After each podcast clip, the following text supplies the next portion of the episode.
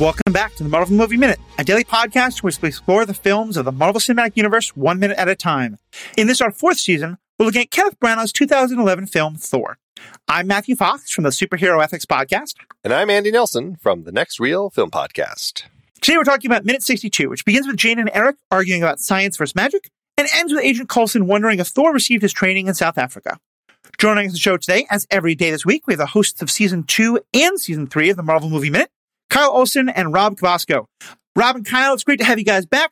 What is it like for you two being on the other side of the table for a Marvel Movie Minute as guests? Not oh my god. Oh, it's so, So great.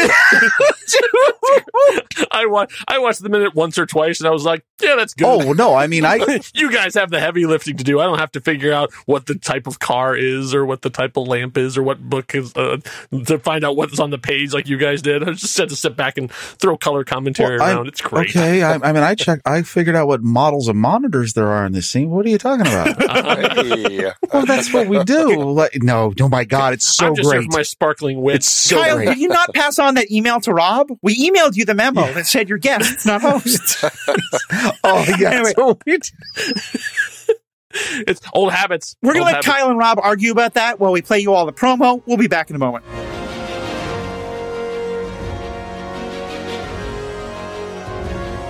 We're really excited about what Discord offers as far as creating a community. We'd love to have you come join us. Uh, Rob and Kyle are in there. We're in there. We really want to get more people in on the conversation about all the stuff we love about Marvel. Head over to truestory.fm slash Marvel Movie Minute and click on the Discord link. It'll take you right to our Discord group. You can join, become a member, and get in on the conversation with us. Again, head to truestory.fm slash Marvel Movie Minute.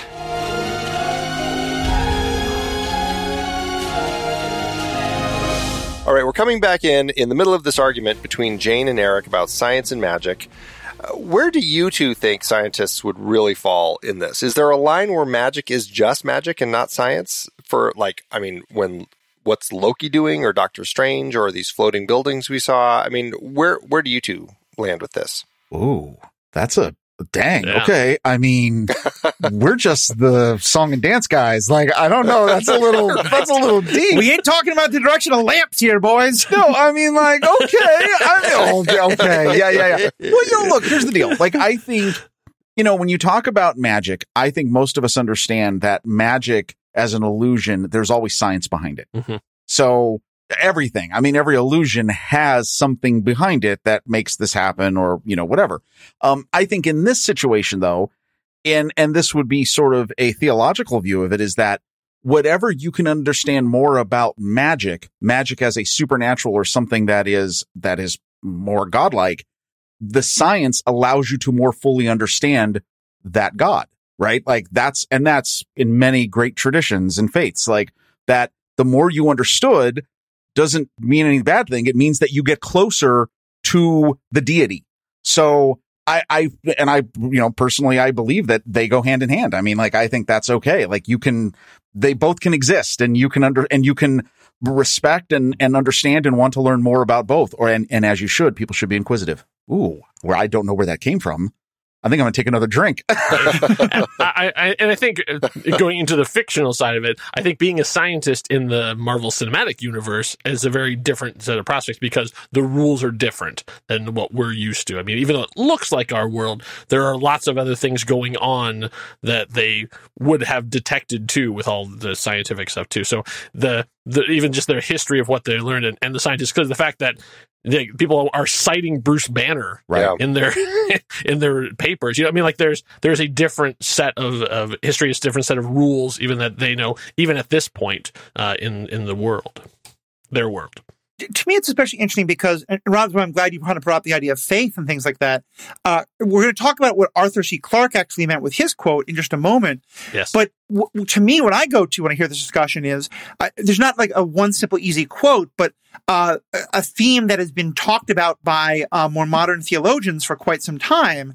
You know, especially basically since Darwin, is the idea of saying that, like, yeah, science and religion aren't enemies. It's that people turn to myths to explain the things that science cannot yet explain.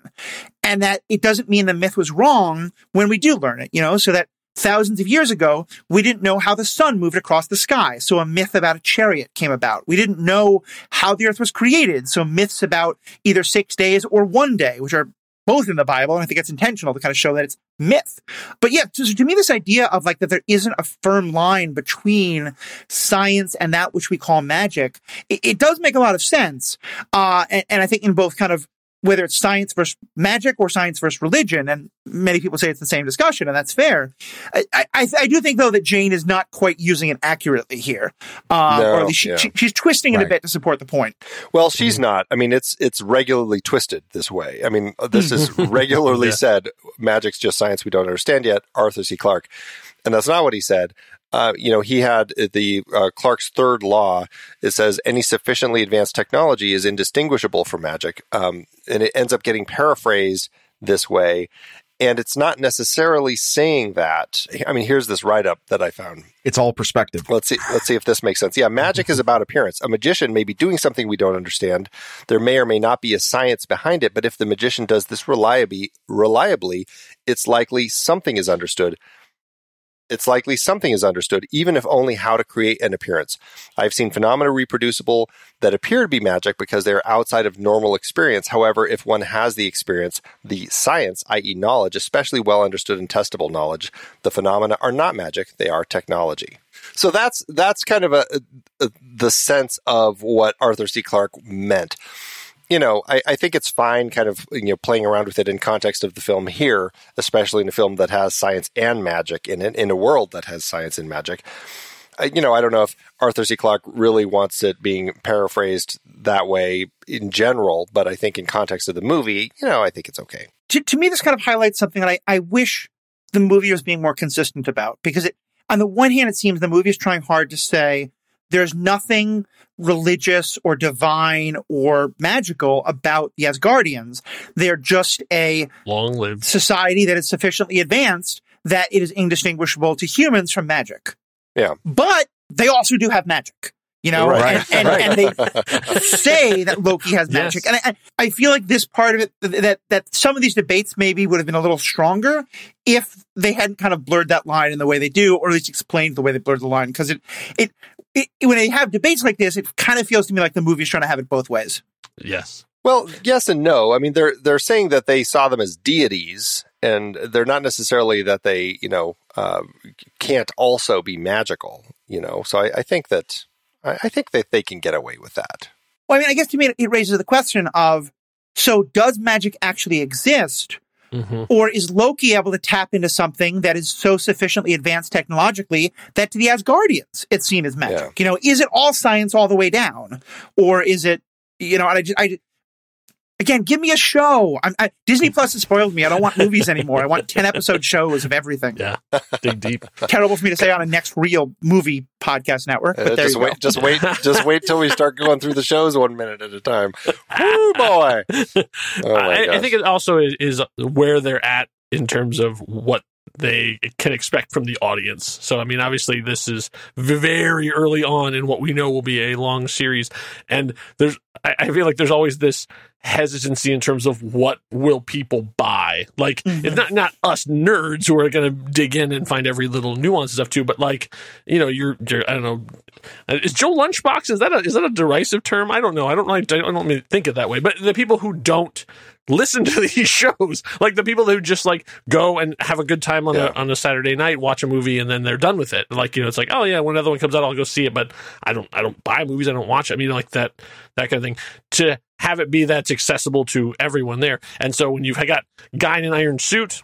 Sure, I can understand that. That's technology. You have guy throwing a shield. Yeah, I got that. When you have uh, space god with a hammer, then you have to like do a lot more tap dancing to make it so it's not like, whoa, hold on, wait, what? So I think that there's a, there's a bit of that that they are trying to play both ways because I was in tech thing too. So are Heimdall's eyes is that technology? Right. Yeah, Is Loki's right. illusion powers is that technology? You know, like I know, what I know. what is what is each thing? I yeah, I don't Well, know. to- yeah, but and then and they still even after all these years, still there's really no thing that comes down that like Thanos isn't magic, but but Thor is. Right. Okay. And what's Doctor Strange doing? Yeah, This scene, because she does sort of twist the Clarke quote, Yeah. When I was when I was reading again the the history of Marvel Studios, they had this great quote uh, from Kenneth Branagh about emphasizing how important Jane Foster was to the film, describing her as, and I'd never heard this before, not merely a love ci- uh, a love cipher, but a mirror held up to Thor's volatile nature. And I think in this scene, Mm. you kind of Mm. get that. Like she's she's kind of a rogue scientist. Like you know what I mean? Like She is, yeah. and and this speaks directly to that. So she's willing, even though you know I can make the case for both sides of this, she's willing to sort of bend the rules because she's following her heart, right? Like she believes Right. something, and so you're seeing sort of that that outburst. She's very uh passionate about this. So I think they try to do a couple different things here. And the rogue scientist bit does make sense because I was thinking about this when we were talking yesterday about this aspect. You know, we think of science as like science is supposed to be completely objective and you just you you measure the facts, you study the facts, you accept the facts without thought, you know, without, you know, kind of preconceived notions and the like. But the fact is that almost every major scientific development that has fundamentally changed understandings was rejected at the time.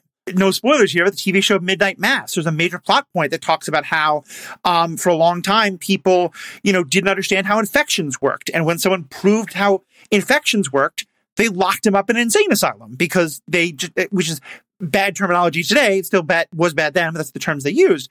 You know, and, and so I was kind of thinking about that here as well, that like, yes, the rogue scientist is perfect because she's, she's actually being the truest science of anyone there. But the scientific establishment is recognized by Selvig, which says, sort of said, no, that's outside the bounds of good science, is just not able to listen to her. Well, wait, and isn't and isn't the funny juxtaposition of this Galileo and like a Robert Bellarmine? Mhm. where like Galileo, Galileo's right. He he knows he's right, but the way he goes about it is what pisses everybody off, right? So then you bring in right. moves. So you bring in like Robert Bellarmine, and Robert Bellarmine's like, dude, can you chill out? Like, we all think you're probably right, but like, can you do all the things you're supposed to do, please? so I mean, that's what's happening here. It's actually really neat. By the way, as I'm sitting here talking about like the importance of like questioning scientific authority from time to time, vaccines are good, vaccines are right. You get a vaccine, wear your mask. Don't angry tweet me. Yay. Move along.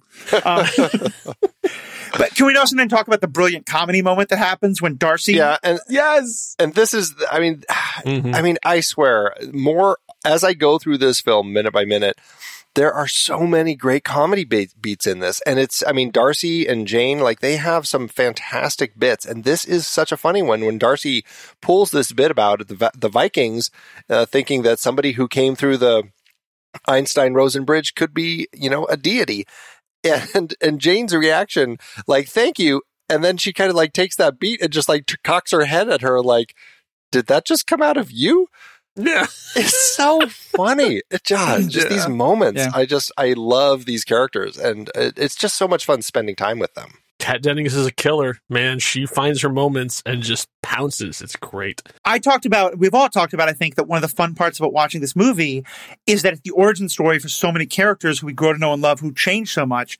This might be my favorite moment in terms of that with Darcy, you know, because Darcy is going to become the person who is always making those insightful comments and even, but also still in a very witty, off the cuff, drive everyone around her crazy kind of way. Uh, and so I just love that. Like to me, there's a kind of wonderful story of like, you know, uh, uh, Jane acknowledging that moment from Darcy and Darcy being like, yeah, yeah, I can say the smart things. Okay, cool. Well, I'll do this more. But I love Jane Foster. I earned my spot. You- well, okay, but I love the like you could take it one thing where she's just like, where did that come from? But I take it as that how come you're not like this all the time? What are you doing?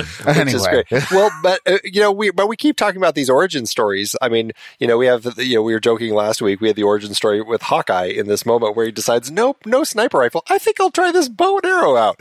You know, so it's like there's Hawkeye's origin story, and now this is like, is this Darcy's origin story where she's like, you know what, poli sci, maybe not for me. Maybe I do like this other side stuff because as we see her in these later films, it's like she's clearly taken this path. So this might be the moment where all of a sudden things click for her. if only we could get a TV show where we could get to learn more about that journey of hers, maybe with some other agent. Hmm. Especially because I think it would be so within her character for someone to be like, yeah, so was it like that whole Thor thing that like got you thinking you wanted to go into science more because you actually were like much smarter than people thought? And her being like, yeah, but like also is meeting really hot guys doing science, you know?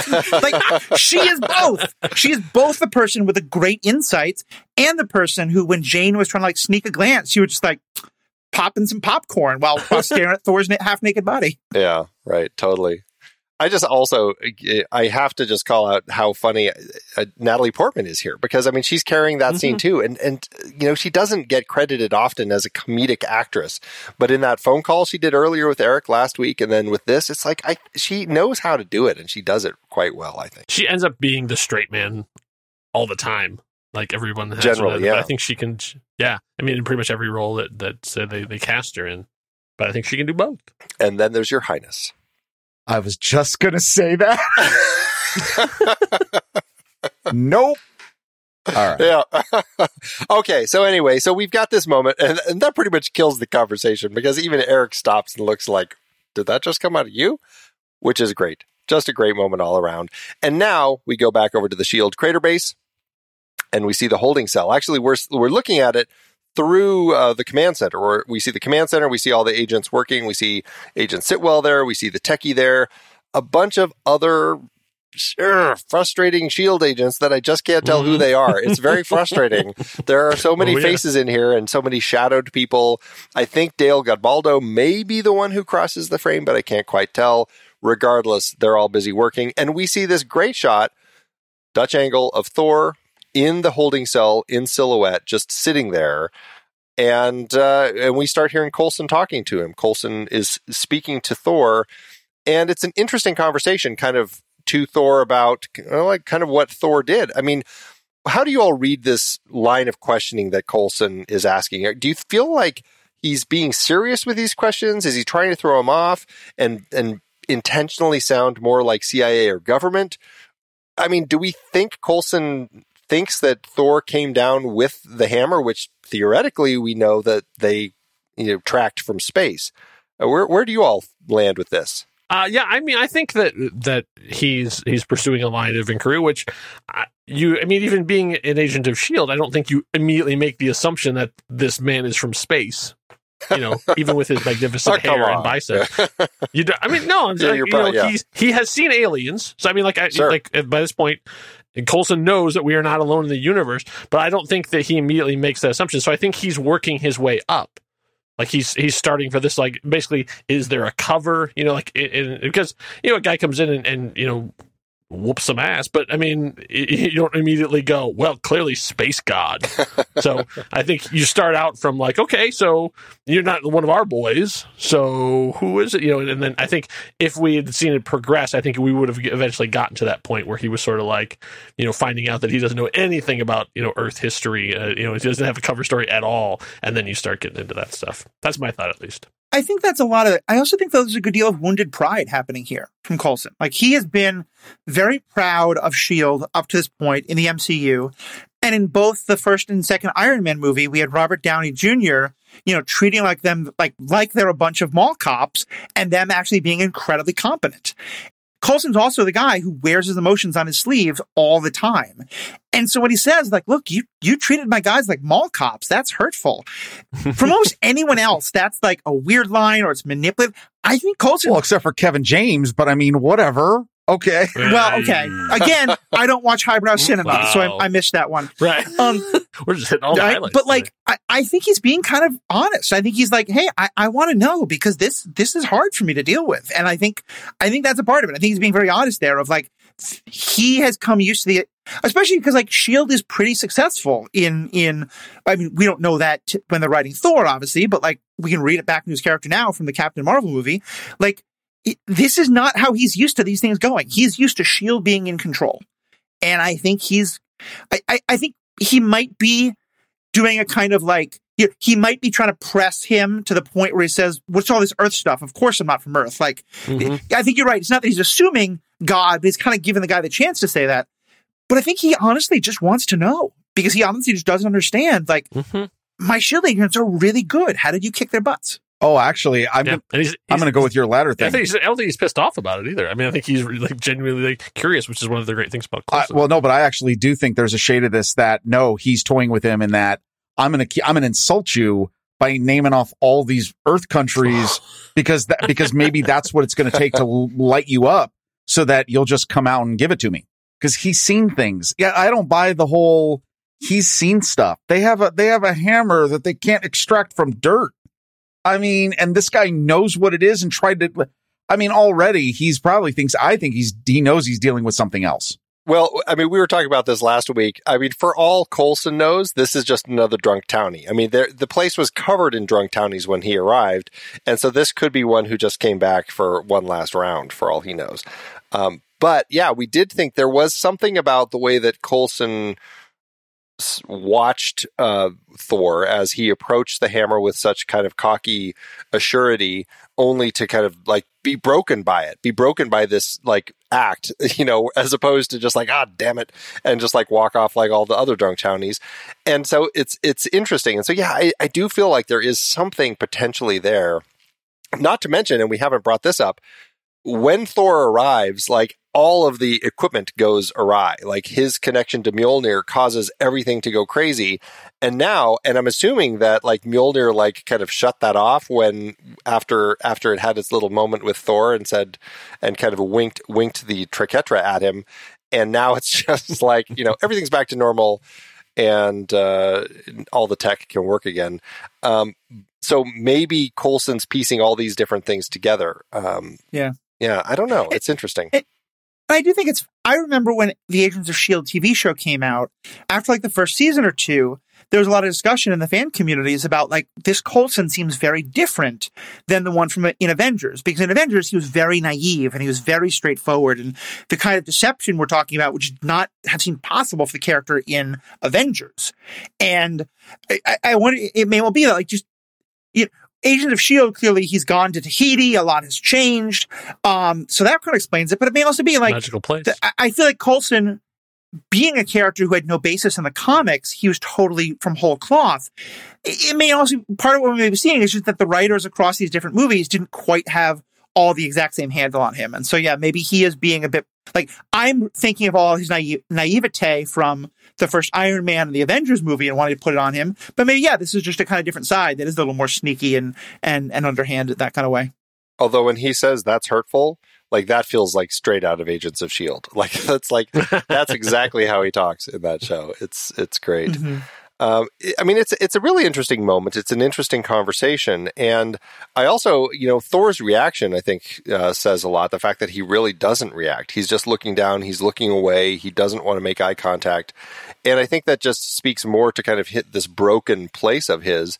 I mean, he's got a cut on his cheek, which perhaps might be the first actual injury he's ever had in his life. Maybe I don't know. It's it's interesting um, just how like walled off he is at this. And also not strapped down, which I didn't realize at all until I was watching these minutes. I'm like, oh, they just have him sitting freely in this room. That seems bold of Coulson to go in there. Or smart. You think? Because you know what I mean? Like if they know again, I will go from the theory that they know he knows he's dealing with something else and you don't want to agitate. And he's and he looks broken. We're gonna play we're gonna take the play that yeah, we're we're not going to destroy any more million dollar boxes, whatever other equipment. Yeah. Well, and they're they're still here in their bunker, right? They're still here at the uh, at the Shield crater base. They're just now. I didn't even know they had a holding cell, but apparently that's one more truck that they brought in. I guess just in case it's the just in case holding cell, along with all their just in case toxic waste and everything else that they brought. Uh, all sorts of strange things that they truck in when they have these emergencies. But anyway, here they are. People overpack well, when they're going on a trip. You know, they don't know what they need exactly. Exactly. Exactly. So. Uh, yeah, it's it's one of these things where it's like, uh, I don't know. I, I I guess it's a a thing where they're still here. They're trusting him. Mjolnir is still not very far, but I I feel like that moment that they had with uh, with him, seeing that he couldn't move it. I, I guess that Coulson just feels confident that you know what I don't think this guy's going anywhere at this point. I, I guess that's my read on it. All right. Well, when we kind of get to the end of this minute, we're still in the middle of this conversation as Coulson is talking to him. And by the way, Coulson's hair is looking great. He obviously dried it off finally after looking like a wet rat earlier. Mm-hmm. Um, but do you all have any other comments or, or points you want to bring up about this particular minute? Uh, well, I, I want to talk about Sitwell, but I know that would take us way too much of a divergence, plus spoiling things for the future. Um, but I do like the fact that when they're when they're doing that push through uh, all the things, you can see Mjolnir on one of the monitors, Yeah. and it is still emitting radiation, or it's still putting out heat, like whatever it is they have on there. Mjolnir's still hot. Yeah. So you know, like it's it, I, so even though it's been sitting out in the rain now for all the time, like it's still you know, so they know that there's way more to it than just like a, an immovable hammer. There's there's way more going on there. I think that was a nice little touch they just put in on the side. Well, and I love that whole push through too. Like you said, the Dutch angle. Um, he's in silhouette, so he's a shadow of himself. Like all of Yeah, that. right, right. We didn't note the Dell XPS 24M featuring a 24 inch IPS display with active matrix pixel refresh that's in the upper right corner. I made That's that up, Matthew. I made that up. I have no idea what monitors these are. Jeez, for crying out loud. Oh, it's good stuff. Good One stuff. day you will have these BS skills. I was a pastor for many years. Please, Oh. I have a lot of You BS know. skills. and Andy and Pete just got a lot of angry tweets, but that's not my problem. Guys, it's been so good having you both on. Uh, Kyle, tell us a little bit more about the uh, radio drama, the uh, podcast drama that you've been doing. Uh, my uh, my show I created is called the Swashbuckling Ladies Debate Society. It is about a uh, married lesbian couple in 1900s France fighting evil. So they are it's, a, it's sort of a people think uh, pirate, but it's much more musketeer kind of thing. So they're they're using their swords and, and their words to try and uh, defeat them. And I have all sorts of really bizarre um, uh, super villains like you know Lord Buxton Blue and uh, there's an evil chef. Uh, I mean, like it's it's it's silly and fun and and you know hopefully uh, heartwarming as well. Awesome, awesome. Well, definitely check, folks, check that out. Check out uh, all the stuff that both these guys did on the older seasons of Marvel Movie Minute. Uh, thank you to both of you. Thank you, Andy, for all that you're doing. And thank you most of all to the fans. You all are what makes this all possible. Let us know what you think. Keep the feedback coming. And most importantly, have a great day. Until next time, true believers.